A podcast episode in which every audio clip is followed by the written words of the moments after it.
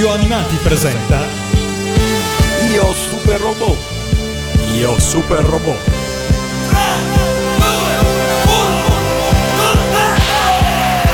Il capitano Cosmos è ormai morto da più di un anno. Ha cercato in tutti i modi di diventare il dittatore del piano Prometeo e la sua ambizione lo ha portato alla morte. È morto da traditore qual era? Quale è sempre stato? Traditore! Sporco traditore! Traditore!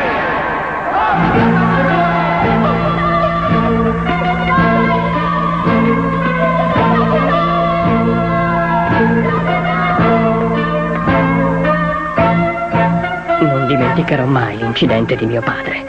Diventerò un bravo pilota per cancellare l'onta dal nome di mio padre.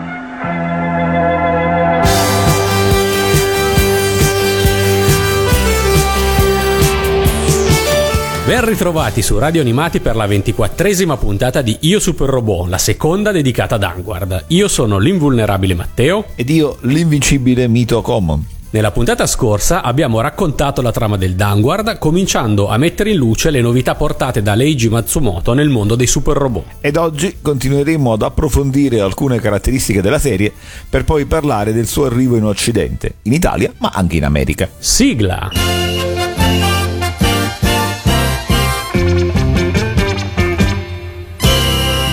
da den da den den da den da den da. I like you, yes I do. Oh, then and ace. When I see you, my fears melt away. You are with me each and every day, each and every day. For the bright side, your spaceship is bound, while the others still are on the ground, still are on the ground. Searching for love, you wander distant place. Ever on what then good ace, on what then good ace. And as you fly throughout the space so wide, I'll be right there at your side.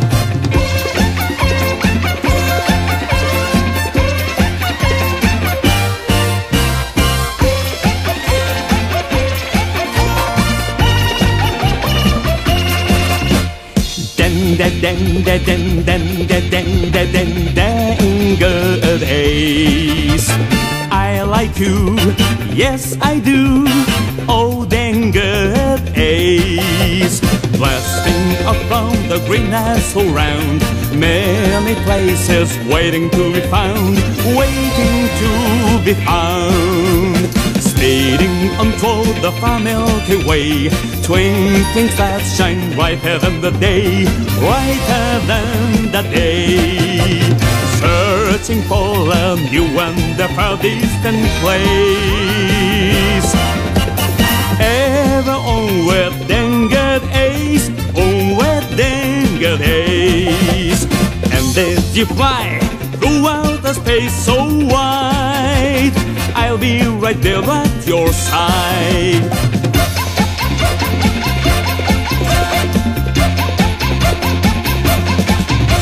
Searching for a new and a far distant place.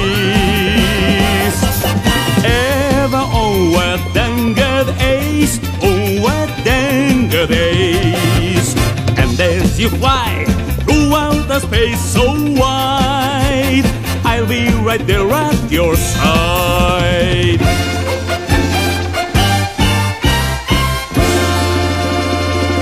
Questa era la sigla iniziale di Vanguard, ricantata però in inglese dallo stesso Sasaki per un album del 78 che raccontava, in inglese appunto, l'avventura di Arin verso il decimo pianeta. Ecco, io comincerei la puntata di oggi con una piccola digressione astronomica, perché il conteggio dei pianeti potrebbe non tornare a tutti per non parlare dei recenti e ripetuti annunci di scoperte del decimo pianeta. Concordo pienamente perché è una cosa che ci ha traumatizzati tutti. Partiamo da una premessa. Ai tempi del Vanguard, 1977, si riteneva che il Sistema Solare possedesse nove pianeti, da Mercurio a Plutone, e alcuni ipotizzavano l'esistenza di un decimo possibile pianeta. Come ci hai raccontato tu, la trama del Danguard muove i suoi passi proprio dalla scoperta immaginaria di questo decimo pianeta. Dal 1977 però tante cose sono successe. Innanzitutto, fra il 2003 e il 2005 sono stati scoperti ben quattro nuovi corpi celesti del Sistema Solare, che non sono pianeti veri e propri, andrebbero chiamati pianeti nani, ma per i quali la stampa ha ripetutamente parlato di decimo pianeta. E ogni volta il nostro pensiero andava a Prometeo. Il nostro pensiero e i nostri post. Ma tornando alla nostra digressione seriosa, bisogna aggiungere che, come conseguenza di queste scoperte, il nono pianeta Plutone, confrontato con questi pianeti nani, nel 2006 è stato declassato, anche lui al rango di semplice pianeta nano, per cui il numero ufficiale di pianeti del Sistema Solare è sceso da 9 a 8. Da pianeta nono a pianeta nano, povero Plutone. Questa battuta è terribile. Ma noi, anche se adesso manca il nono pianeta, per amor di trama di Matsumoto e di Girella, continuiamo imperterriti a chiamare Prometeo il decimo pianeta e ostinatamente ignoreremo anche il fatto che nel 2014 la NASA ha escluso che possano esistere nel Sistema Solare altri pianeti oltre agli otto conosciuti. Esatto, noi sappiamo che non è vero e continueremo a sognare di raggiungere il decimo pianeta e che supereremo i nostri padri anche quando saremo noi nonni. Ecco, a proposito, archiviata la digressione astronomica, ripartirei proprio dal rapporto tra generazioni per tornare a parlare di Danguard e cominciare con gli approfondimenti di questa puntata. Eh sì, qualche considerazione va ancora fatta proprio sul rapporto tra le generazioni così come descritto nel Danguard, perché è presentato da Rigi Matsumoto in maniera differente rispetto agli altri autori dell'animazione giapponese e questa è in fondo anche una delle cose che ne ha decretato il successo. Riallacciandosi a quanto accennato nella scorsa puntata in relazione al rapporto Arin-Capitano Dan, notiamo che il messaggio è formativo, ma il rapporto con la vecchia generazione è dialettico. Possiamo riassumerlo così. La vecchia generazione ha le sue colpe, tra cui quella di aver permesso a persone come Doppler di esistere e di aver lasciato che le risorse del pianeta finissero, ma soprattutto è accusata di aver commesso cose atroci ed è facile l'allegoria con la guerra mondiale e con il passato giapponese. Ecco però che, anche se avvolta da una fama negativa e non del tutto esente da colpe, essa non è malvagia e difenderla, cioè continuare a credere in lei, significa difendere valori importanti. Ed è questo quello che fa Arin. Non perde fiducia nel padre, né odia il capitano Dan, che pensa essere un amico di suo padre, nonostante i terribili allenamenti cui lo sottopone. Se confrontate ora il modo con cui il conflitto generazionale era più banalmente narrato nel Jaikin, cioè padre severo, figlio ribelle, capite bene l'apporto della poetica di Matsumoto. E c'è di più, notatevi prego la finezza. La vecchia generazione, simboleggiata dal capitano Dan, non vuole tornare protagonista, bensì si tiene apposta in disparte e volontariamente si mostra ancora più severa per farsi odiare e far sì che la nuova generazione accetti e sopporti la sfida perché è animata dal desiderio di superarla. E Arin lo fa, da vero uomo come suo padre. My son, the sun is rising, so go on your way into the day through the golden ray. You're on your own now, no longer can you stay. Don't forget this day, though you go far away. So we must go along from our fields and our home. Far from our fields and our home. Going far from home. And as you go, always be honest and truthful and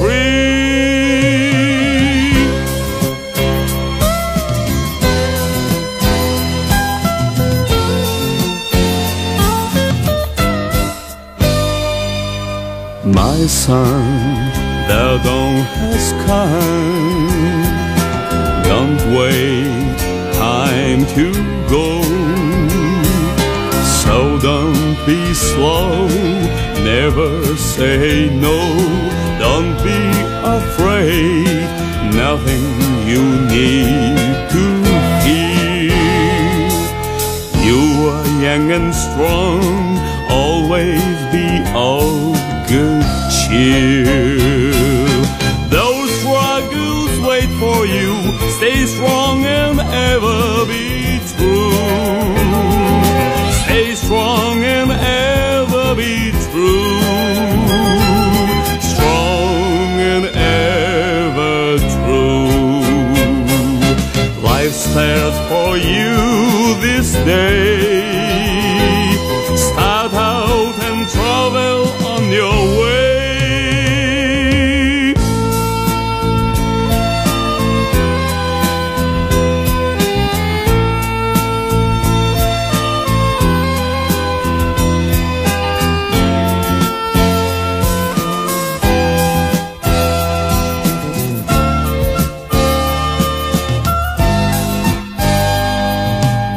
My son, the sun is rising. So go on your way into the day through the golden ray. You're on your own now, no longer can you stay. Don't forget this day, though you go far away.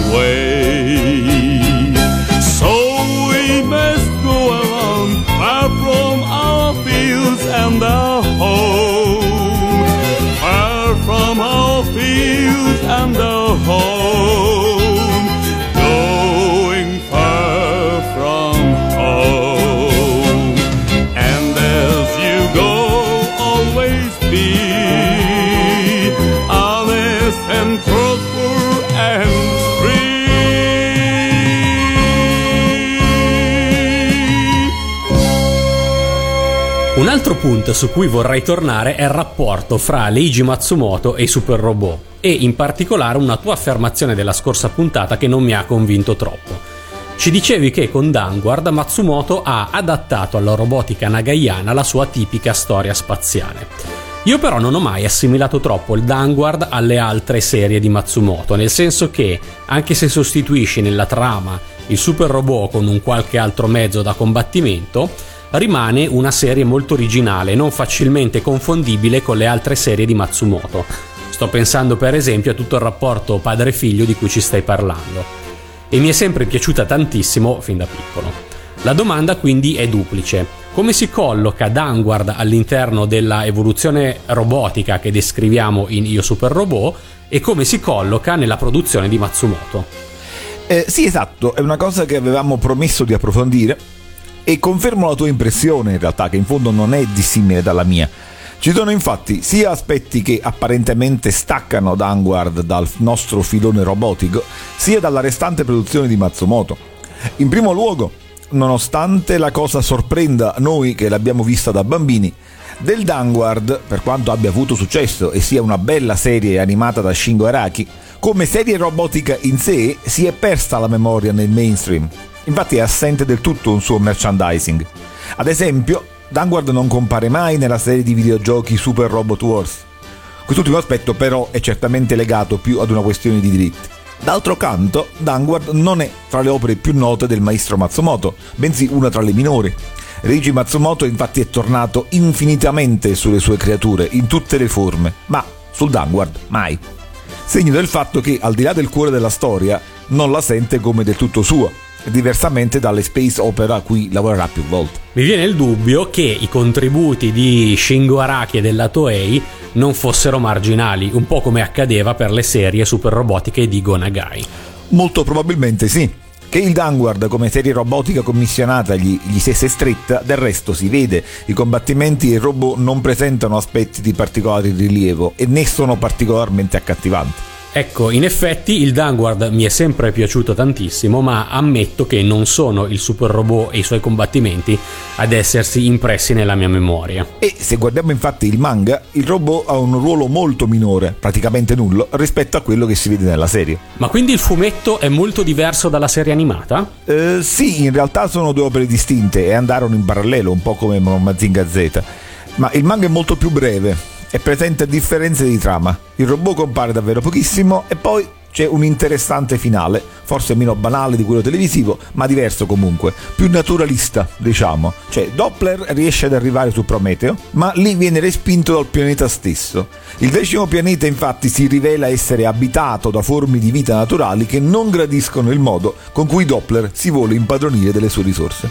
Tornando ancora al rapporto tra Danward e l'evoluzione dei super robot, quanto c'è di super robot e quanto di robot realistico nel Downward? La mia impressione è sempre stata che eh, tutte le peculiarità e gli elementi realistici della trama riguardassero il resto, non il robot Downward, il quale invece, pur con qualche smorzatura, rimane in fondo un super robot. Sì, questo è un punto centrale per la nostra trasmissione. La volta scorsa infatti ho detto che Downward non assomiglia a un dio demone alla Mazinga o alla Raidin e più volte la scorsa puntata abbiamo detto che il Danguard è più realistico di altri robot, perché gli avversari sono terrestri e la colonizzazione dello spazio è descritta in maniera realistica. In questo senso, del resto, molti hanno voluto vedere nel Danguard un precursore del Gundam, cosa certamente esatta in questi termini. Tuttavia, al di là del fatto che questa tendenza emerge lentamente nel corso del 76-77 in generale, dici molto bene questo vale per il contesto esterno della storia. In sé, Danguard rimane invece un super robot, anche se inserito in una space opera. Il robot in sé, infatti, nonché la puntata tipo, arrivo del mostro nemico, combattimento, vittoria, obbedisce a tutti i cliché del super robot, con raggi laser che sembrano fulmini, magli, pugni e cose del genere.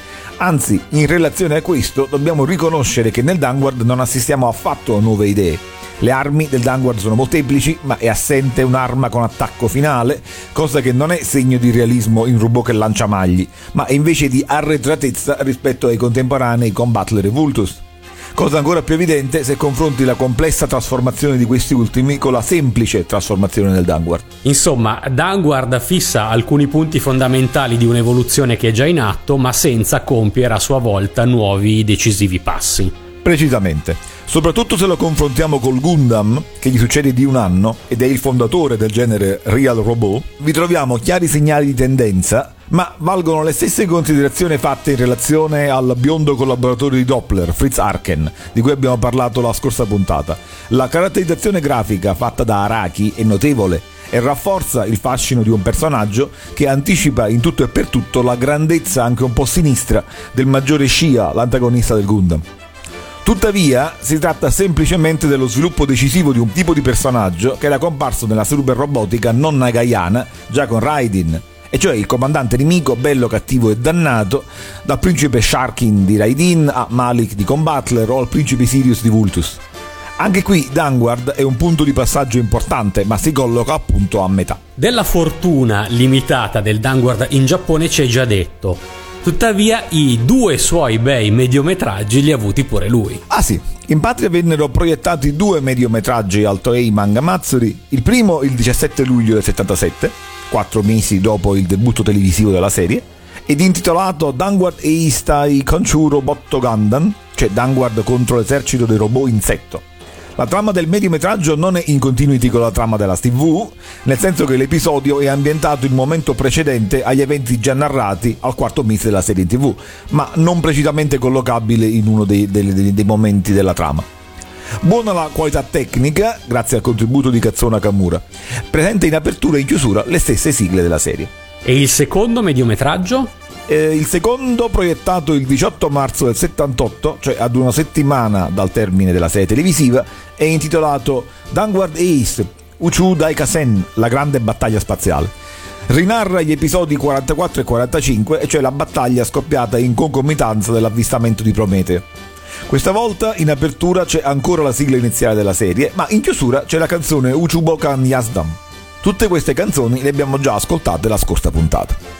Entrambi i mediometraggi oggi si trovano tranquillamente in rete, ma stranamente sono inediti in Italia.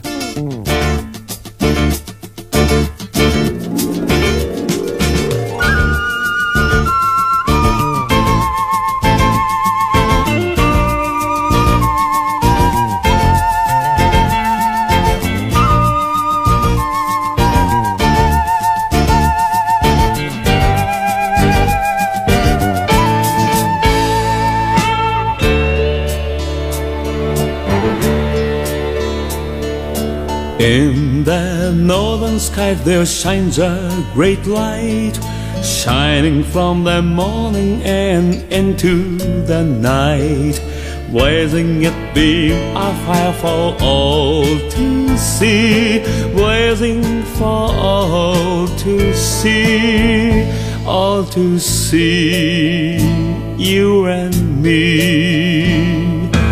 And it's called Aurora, beautiful northern Aurora.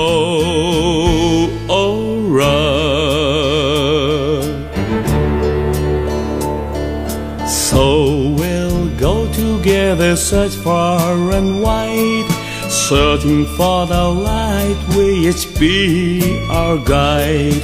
Scanning the sky, well, it's a blaze we saw. Well, it's the blaze we saw. A light, such a sight.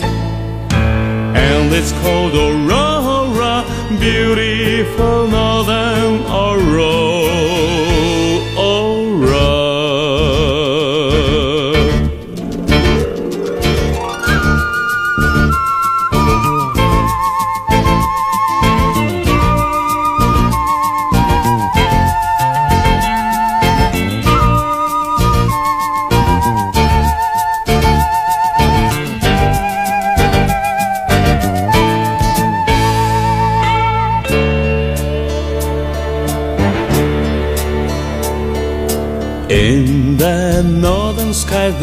a great light, shining from the morning and into the night, blazing its beam of fire for all to see, blazing for all to see, all to see, you and me.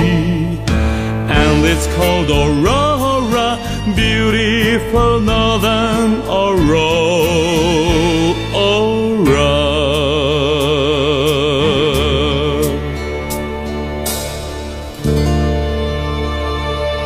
E questa era Aurora, la terza delle tre canzoni del Danguard che lo stesso Isao Sasaki ha ricantato in inglese su testo di Donald Berger per due suoi progetti discografici del 1978. La sigla iniziale Danguard Ace e My Son, ascoltate prima, aprono e chiudono l'album The Planet Robo Danguard Ace, contenente, come dicevamo a inizio puntata, le vicende della serie narrate in inglese. A queste due si aggiunge poi Aurora, appena ascoltata, e tutte e tre appaiono nell'album Isao Sasaki Singing His Beloved Animation Hits, dove Sasaki ricanta in inglese 13 successi dei cartoni animati, non tutti suoi, da Danguard a Yamato, da Capitan Harlock al Galaxy Express 999. Eh, e infatti, tra i cartoni che hai nominato, la sigla di Capitan Harlock è cantata in origine da Ichiro Mizuki. Ad ogni modo non si tratta di canzoni pensate per una versione americana del cartone. No, esatto. Anzi, si tratta in entrambi i casi di dischi cantati in inglese ma pubblicati in Giappone. Ciò però non toglie che il Danguard sia fra i pochi super robot importati anche in America. Nel 1980 infatti giunge nel contenitore Force 5 in onda su alcune reti locali della East Coast. Che, ricordiamo, oltre al Danguard col nome di Dangard Ace, includeva il Gaiking, il Jetta Robo G chiamato Star Vengers, UFO Robo Grendizer e Starzinger chiamato Space Keepers. Quest'ultimo sostituì a sorpresa il grande Bazinga. Ah già, e io devo capire da qualche puntata come mai Starzinger sia l'intruso dei Force 5. Direi che la risposta è proprio il Danguard di Matsumoto. Cioè, eh, per qualche pratico accordo commerciale, probabilmente il cartone Toei che in Giappone ha sostituito il Danguard in tv è stato prontamente proposto anche agli americani per i Force 5. Esatto, te lo chiesi durante la puntata dedicata al Gaiking. Si potrebbe dire da questo punto di vista che Starzinger sia una sorta di super robot ad honorem in America e non solo in quella del nord, perché allo stesso fenomeno si assiste nel Festival de los Robots in America Latina, che non contiene Danguard né del resto Grandizer, bensì Jig, Gaiking, Jakin e però appunto anche Starzinger. Negli USA comunque sono stati di recente editati anche i DVD di Danguard con un nuovo doppiaggio. Neanche in America sono immuni dalla piaga dei ridoppiaggi. E lì però serve perché avevano l'abitudine, che da noi giunse più tardi, di alterare dialoghi e sceneggiature. Per concludere la parentesi americana, due parole sulle sigle a stelle e strisce del Danguard. Nonostante esistessero le canzoni cantate in inglese da Isao Sasaki, queste non furono usate per Danguard nei Force 5, dove per tutte le serie furono usate sigle strumentali. La sigla finale è la stessa che chiude tutti gli episodi dei Force 5, ovvero la versione strumentale del Gaikin, e il Danguard non fa eccezione. La sigla iniziale invece è personalizzata per tutti i Force 5 e così il Danguard viene annunciato sulle tv americane dalla versione strumentale della sua sigla originale giapponese.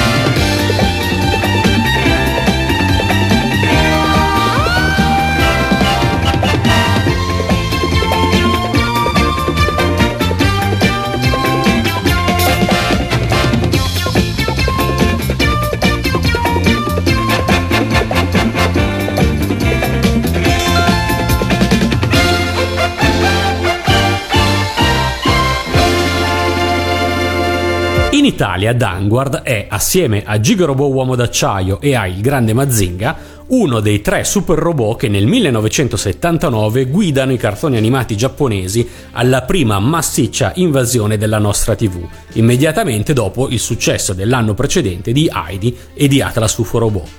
Danguard va in onda sulle tv private, annunciato da una sigla iniziale che ha lasciato il segno e che è una delle mie preferite.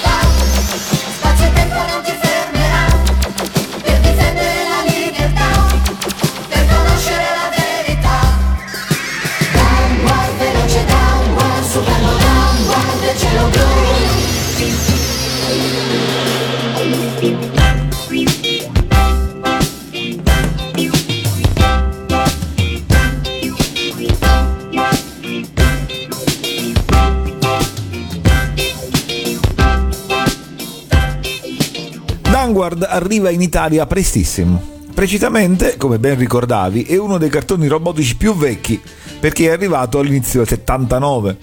Fu importato, sembra, da Telenova, emittente del gruppo San Paolo, ed infatti ottenne ricca pubblicità sulle pagine del giornalino, rivista per bambini e ragazzi, molto popolare allora. In pratica fu importato neanche ad un anno di distanza dalla sua conclusione in Giappone e se la gioca con Jig nel superare di poco il grande Mazinga come primo super robot trasmesso dalle reti private italiane. La cosa divertente è che debutta sostanzialmente assieme a Capitan Harlock. Tuttavia, giacché a differenza di Jig o del grande Mazinga, Danguard è stato replicato molto più raramente, chiedere a qualche appassionato se si ricorda il Danguard è un ottimo trucco per capire l'età del proprio interlocutore con una certa esattezza. E però, diciamolo, per quella generazione, la Goldrick Generation, il Danguard è uno dei cartoni fondamentali e le sue sigle erano nella lista di quelle indispensabili quando, qualche anno fa, iniziai le mie ricerche di sigle perdute. Anzi, è il caso di ricordare che proprio il nome di Progetto Prometeo fu scelto negli anni 90 per la prima operazione italiana di salvataggio e libero scambio di sigle di cartoni animati e nessuno si interrogava sulla scelta del nome. Anzi, quando venni a conoscenza del progetto Prometeo, in cuor mio lo dai la ispirata e azzeccatissima scelta del nome. Ad ogni modo, importato a ridosso di UFO Robot, Danguard presenta alcuni aspetti che lo caratterizzano in un modo che a mio parere rivela un adattamento più imitativo dell'originale. Infatti è sostanzialmente l'unico cartone in cui sono stati mantenuti entrambi gli elementi che sono invece tipici di tutte le serie giapponesi che finora abbiamo trattato, e cioè la sigla iniziale è diversa dalla finale e il riverbero delle voci dei personaggi quando chiamano le armi o partono. Il secondo aspetto lo avevamo notato nel doppiaggio dei primi episodi del Grande Mazinga. Il primo aspetto tocca le sigle e lascio a te la parola. Sulla scia di Goldrake, Danguard viene importato sperando di bissarne sia il successo televisivo sia quello discografico. Ben diversamente quindi da quanto accadde importando Gig Robot. Per Danguard vengono così realizzate due diverse sigle, una iniziale e una finale, entrambe composte dal maestro Gianfranco Tadini e cantate da Veronica. Gianfranco Tadini, che non è parente di Alberto Tadini, cantante di Goldrake, è un grande compositore italiano. Per la TV ha scritto, oltre alle sigle di Danguard, anche quelle di Tofsi e della balena Giuseppina, ma forse ancor più ha segnato una intera generazione di spettatori con i suoi memorabili jingle pubblicitari, da Brancamenta alla mitica Girella. A cantare Danguard, Tadini chiama Veronica, giovanissima figlia d'arte della famiglia Pivetti, di cui Tadini è amico. Il padre, Paolo Pivetti, è attore e regista, mentre la madre, Grazia Gabrielli, è attrice e doppiatrice. Veronica quindi è la stessa Veronica Pivetti che tutti conosciamo come attrice, doppiatrice, conduttrice televisiva e radiofonica e che proprio in Danguard è la prima voce di Nova, il personaggio femminile principale. Nulla è un caso ovviamente perché Paolo Pivetti lavorava appunto per Telenova. Ci si può chiedere se il nome dell'emittente non abbia ispirato il nome dell'eroina, anche se è ancora più curioso ovviamente la coincidenza del nome italiano Nova con il nome americano di Yukimori in Star Blazer, che da noi arrivò dopo il Danguard. Io da piccolo, in ogni caso, non mi sono mai accorto che la sigla fosse cantata dalla voce di Nova e di certo alla cosa non fu dato particolare risalto. Come tutti sanno, poi, Veronica è la sorella minore di Irene Pivetti, conduttrice televisiva, giornalista e politica, nonché più giovane presidente della Camera nella storia della Repubblica. Nonché ballerina di Ballado sotto le stelle, quanto è vero che dagli anni 70 e 80 televisivi non si può uscire. La sigla iniziale che abbiamo ascoltato si intitola proprio Danguard come la serie ed ha un testo firmato da Mario Bondi, autore anche dei testi della balena Giuseppina. La sigla finale invece si intitola Danguard al decimo pianeta ed ha un testo firmato da Grazia Gabrielli, la madre di Veronica. A proposito della sigla finale, mi piace ripetere quello che dissi qualche annetto fa su un forum di discussione. Cioè, giustamente mi piace di più anche musicalmente, ma la preferisco soprattutto per il testo. Quando ero piccolo, il crescendo con te raggiungeremo la nostra nuova meta, il decimo pianeta, con te conquisteremo, con te difenderemo nel tempo che verrà la nostra libertà, mi faceva andare in visibilio, nonché vivi in mezzo agli uomini, figlio della tecnica, è il terrore semini tra i nemici, Danguard. Epico nella sua semplicità e diretto a dare il messaggio del cartone. Anche fra le sigle giapponesi preferivi quella finale, vorrà dire qualche cosa? Se ti ricordi bene valeva anche per Goldrake, anche Shooting Star per me era infinitamente superiore a UFO Robot. E ti dirò di più, anche le immagini della sigla finale del Danguard, che sono uguali anche nella versione italiana e a quelle della versione giapponese, mi commuovono di più. L'alba che sorge alla base, il volto entusiasta di Nova, l'allegra ciurma della base e soprattutto poi Doppler che contempla il sistema solare con l'irregolare orbita di Prometeo, il volto rassicurante segnato da una cicatrice di Cosmos e infine Arin, il cui casco non è dissimile da quello di Actarus. Grande Shingo Araki. Con tutto il rispetto ovviamente per la, sigla, per la videosigla iniziale, le cui animazioni sono di Yoshinori Kanada, dal suo stile perfettamente riconoscibile. Secondo me, l'ho già detto per Goldrick e lo ribadisco qui, tutto questo significa una sola cosa. Arrivavi sempre troppo tardi davanti alla televisione. Ad ogni modo, le due sigle di Danguard vengono pubblicate dalla Ariston su un unico 45 giri che viene pubblicizzato come le sigle originali del nuovo eroe spaziale.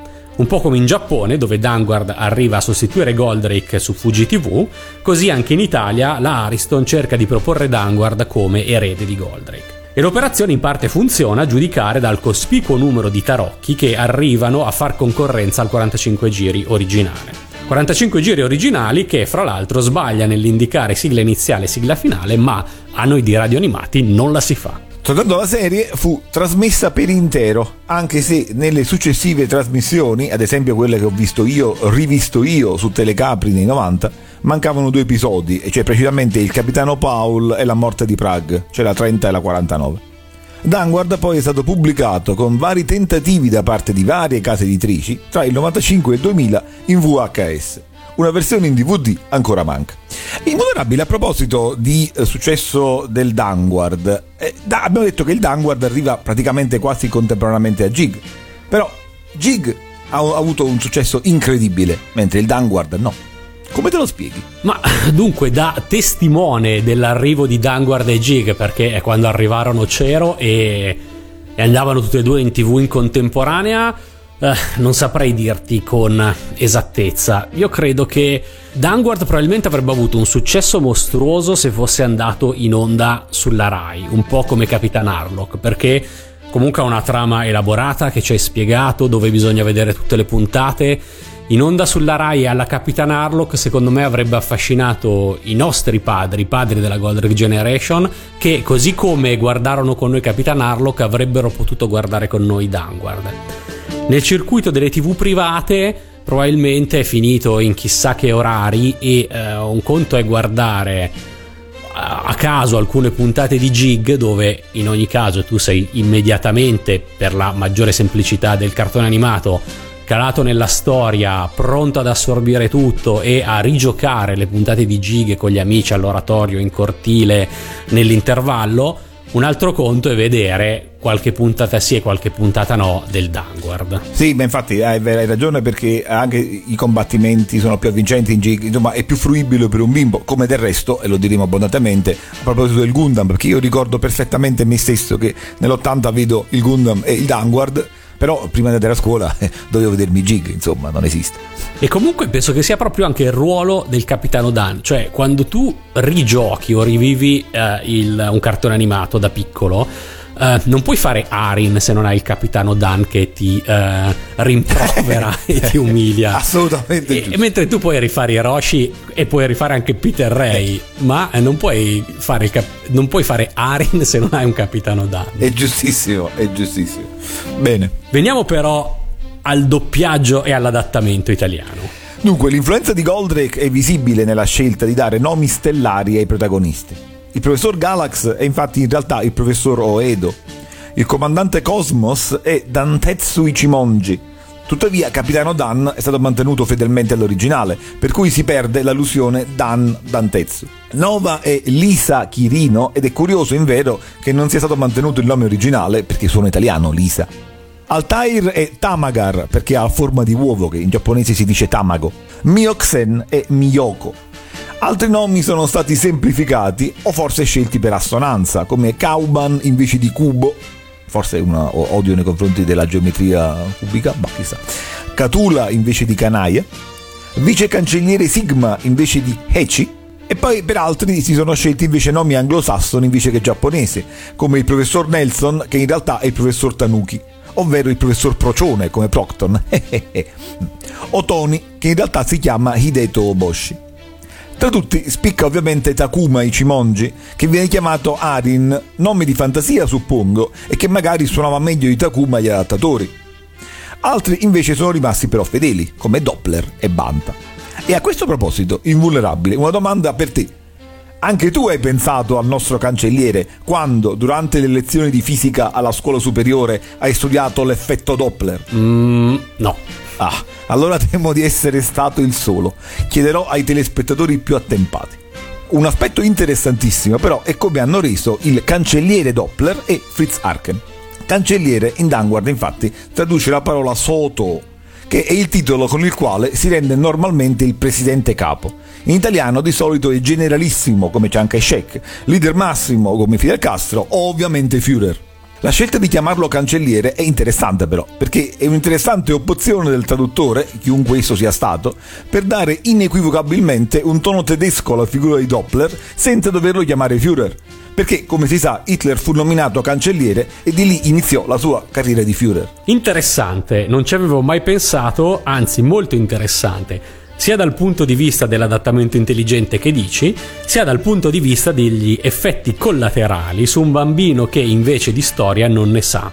Finalmente capisco l'origine della mia istintiva avversione nei confronti dei cancellieri fin dalla loro prima comparsa nei miei libri di storia. Era l'effetto Danguard. O se preferisci, era l'effetto Doppler. Beh sì, ma c'è di più allora. Sempre in questo senso è particolare la scelta di chiamare Fritz Arken Fritz. Perché dietro questa scelta c'è un mondo che ci mostra chiaramente come l'adattamento sia importante perché un'opera sia fruibile appieno in un paese. Fritz Arken infatti si chiama Arken in originale, ma non Fritz, bensì Tony. E il motivo rivela davvero un mondo. Il biondo militare bello e dannato, seguace del perfido dittatore, ma che poi saprà riscattarsi, ha un nome americano e non tedesco, come invece, e devo dire giustamente, il nostro adattamento ha voluto. Per un giapponese, infatti, il biondo antagonista, nemico ma non davvero malvagio, non poteva non essere l'americano. Mentre per noi Tony Arken suona tremendamente italo-immigrato e può essere piuttosto un alleato, e infatti hanno chiamato Tony il copilota amico di Arin mentre Fritz è la quintessenza del militarismo. E infatti, così il suo ravvedimento ne fa praticamente uno Stauffenberg, cioè il militare prussiano che attentò la vita di Hitler. Insomma, un esempio già solo per questo di bell'adattamento. Penso che tutto questo potrà anche essere usato contro di te, ma avrai comunque tutto il mio sostegno. ma infatti devo fare anche per il Danguard, anzi soprattutto per il Danguard, la solita osservazione. Navigando per internet si leggono di tanto in tanto le solite critiche ai doppiaggi di fine 70, trattati alla stregua di, degli appiattimenti che alcuni cartoni subiranno una decina di anni dopo. Al solito devo ribadire che bisogna essere ben radicali per non distinguere la qualità di doppiaggi come quelli di Gigo Mazinga e appunto il Danguard da molte delle cose che oggi vengono vendute come fedeli. Restando infatti sul piano del doppiaggio, dell'interpretazione e della qualità dei vocaboli usati, delle voci, il Danguard è a livello altissimo, diverso dall'originale giapponese, ma incredibilmente potente. È un doppiaggio fatto con lo stesso spirito con il quale il cartone è stato concepito e si sente. Le voci di Doppler o di Sigma, quelle di Arin o del capitano Dan, che è la stessa del cancelliere Sigma e spesso anche quella di Fritz, sono poderose e sostanzialmente ricche di spessore. Della Privetti hai già detto, la voce di Doppler è di Fulvio Ricciardi, mentre la più caratteristica, ovvero quella di Arin, è del compianto Paolo Torrisi, alias Maurizio Torresan, più caratteristica, dicevo, perché, come abbiamo fatto notare durante la puntata introduttiva di questa stagione, è la voce del draghetto Grisù, nonché Andrea di Kiss Milicia e Goku adulto di Dragon Ball della seconda edizione italiana. Aggiungiamo che Danguard è una delle prime serie di cartoni animati giapponesi doppiata a Milano anziché a Roma. Ah sì, e a prova dell'interpretazione di quanto dicevo di corrispondenza all'originale, sentite con quale enfasi sono, esattamente come negli originali, pronunciati i titoli degli episodi. Questo, ad esempio, è l'ultimo. Meravigliosa stella della libertà! Passando all'adattamento, invece, qui purtroppo non posso testimoniare nel dettaglio, perché a differenza che con Goldrake e con Jig, ho solo visto qualche mezza puntata in giapponese. Eppure sono pronto a scommettere che è esattamente come in Giga in Mazinga. Le differenze saranno certamente di carattere formale, ovvero concetti fantascientifici semplificati, talvolta nascosti, talvolta equivocati. Ma i dialoghi sono più eroici e più cavallereschi. Di certo però il messaggio non è travisato. E con questa apologia dell'adattamento italiano si conclude anche la seconda puntata dedicata ad Angward. Un saluto da Arin Un saluto da Fritz Arken e un nuovo doveroso ringraziamento ad Andrea Banta Freccia. Con te conquisteremo, con te difenderemo, nel tempo che verrà, la nostra libertà.